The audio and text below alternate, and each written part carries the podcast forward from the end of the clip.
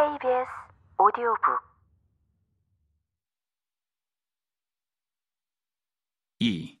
히스로 폭탄 리처드 굴드 박사와 그가 첼시 마리나에서 일으킨 혁명의 유혹에 처음 이끌린 것은 고작 넉 달 전의 일이었다. 때론 저 타락한 소학과 의사를 학창 시절부터 알고 지낸 것만 같은 생각에 사로잡히곤 했지만 말이다. 강의에도 참석하지 않고 시험도 치르지 않던 괴짜가 그 사람이었을지도 모른다고. 구겨진 정장을 걸치고 자기 나름의 강의 계획서에 따르던 고독한 사람이었지만 어떻게든 자격증을 취득했고 성공적인 경력을 쌓아 나가던 사람. 그는 마치 내일의 꿈에서 솟아난 인물처럼 우리 삶 속으로 스며들어왔다. 우리가 응당 자신의 가장 충성스러운 사도로 변모할 것이라 여기는 이방인으로서.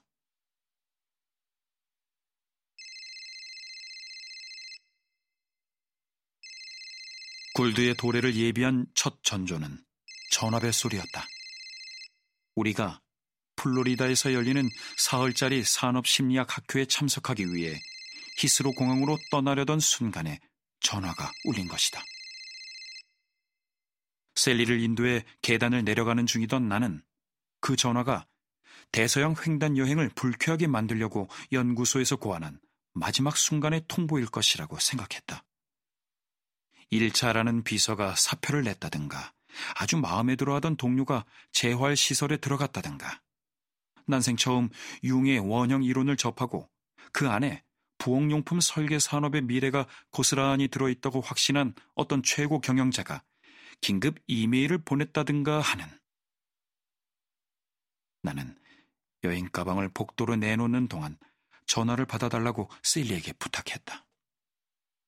타고난 중재자이자 치유사인 셀리는 누구라도 기분 좋게 만드는 능력이 있었다. 몇 분만 주면 히스로 공항의 체크인 줄도 녹아 없어지고 대서양도 매끈한 댄스 플로어로 변할 것이다. 나는 현관 밖으로 나가 예약한 자동차를 찾으려고 집 앞 거리를 둘러보았다. 택시 몇 대가 애비 로드 쪽 갈림길을 뚫고 들어오기는 했지만 녹음 스튜디오로 성지순례를 떠나는 비틀스 팬이나 로즈 크리켓 경기장으로부터 패드와 크리스 너머 위태로운 세계로 기울어지는 거나하게 점심 식사를 즐긴 메릴러본 크리켓 클럽 회원들에게 붙들려 버렸다. 3번 터미널에서 마이애미 항공편이 출발하기 2시간 전에 도착하도록 차를 예약해 놓았는데 언제나 시간을 엄수하는 프라샤 씨는 벌써 20분이나 늦은 상태였다. 응접실로 돌아가니 셀리는 아직도 전화통을 붙들고 있었다. 그녀는 벽난로 선반에 기대 서서 어깨까지 오는 머리카락을 손으로 가볍게 쓸고 있었다. 1930년대 할리우드 영화의 여배우만큼이나 멋들어진 모습이었다. 거울조차 그녀 곁에서는 숨을 죽일 터였다. 그러니까 그녀는 전화를 내려놓으며 말했다. 그냥 희망을 가지고 기다려야겠네. 아, 셀리, 누구였어? 아놀드 교수만 아니면 좋겠는데. 셀리는 양손에 지팡이를 잡은 채로 비틀거리며 벽난로 선반에서 물러났다.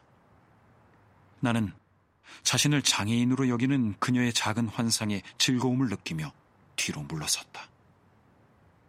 어제 오후만 해도 동료의 아내와 탁구를 친 데다 공이 이리저리 오가는 동안 지팡이는 완전히 잊힌 채 얌전히 탁자 위에 놓여 있었는데 말이다. 이미 지팡이가 필요치 않게 된 지도 몇 달은 지났지만 그녀는 스트레스를 받을 때마다 지팡이를 찾아 손을 뻗었다. 당신 친구 프라샤 씨야. 그녀는 향긋한 머리카락을 내 뺨에 누르며 몸을 기댔다.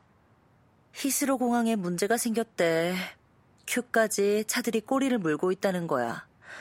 그게 좀 가실 때까지는 출발해봤자 별 의미가 없을 거라는데. 아니 그럼 비행기는 어쩌고?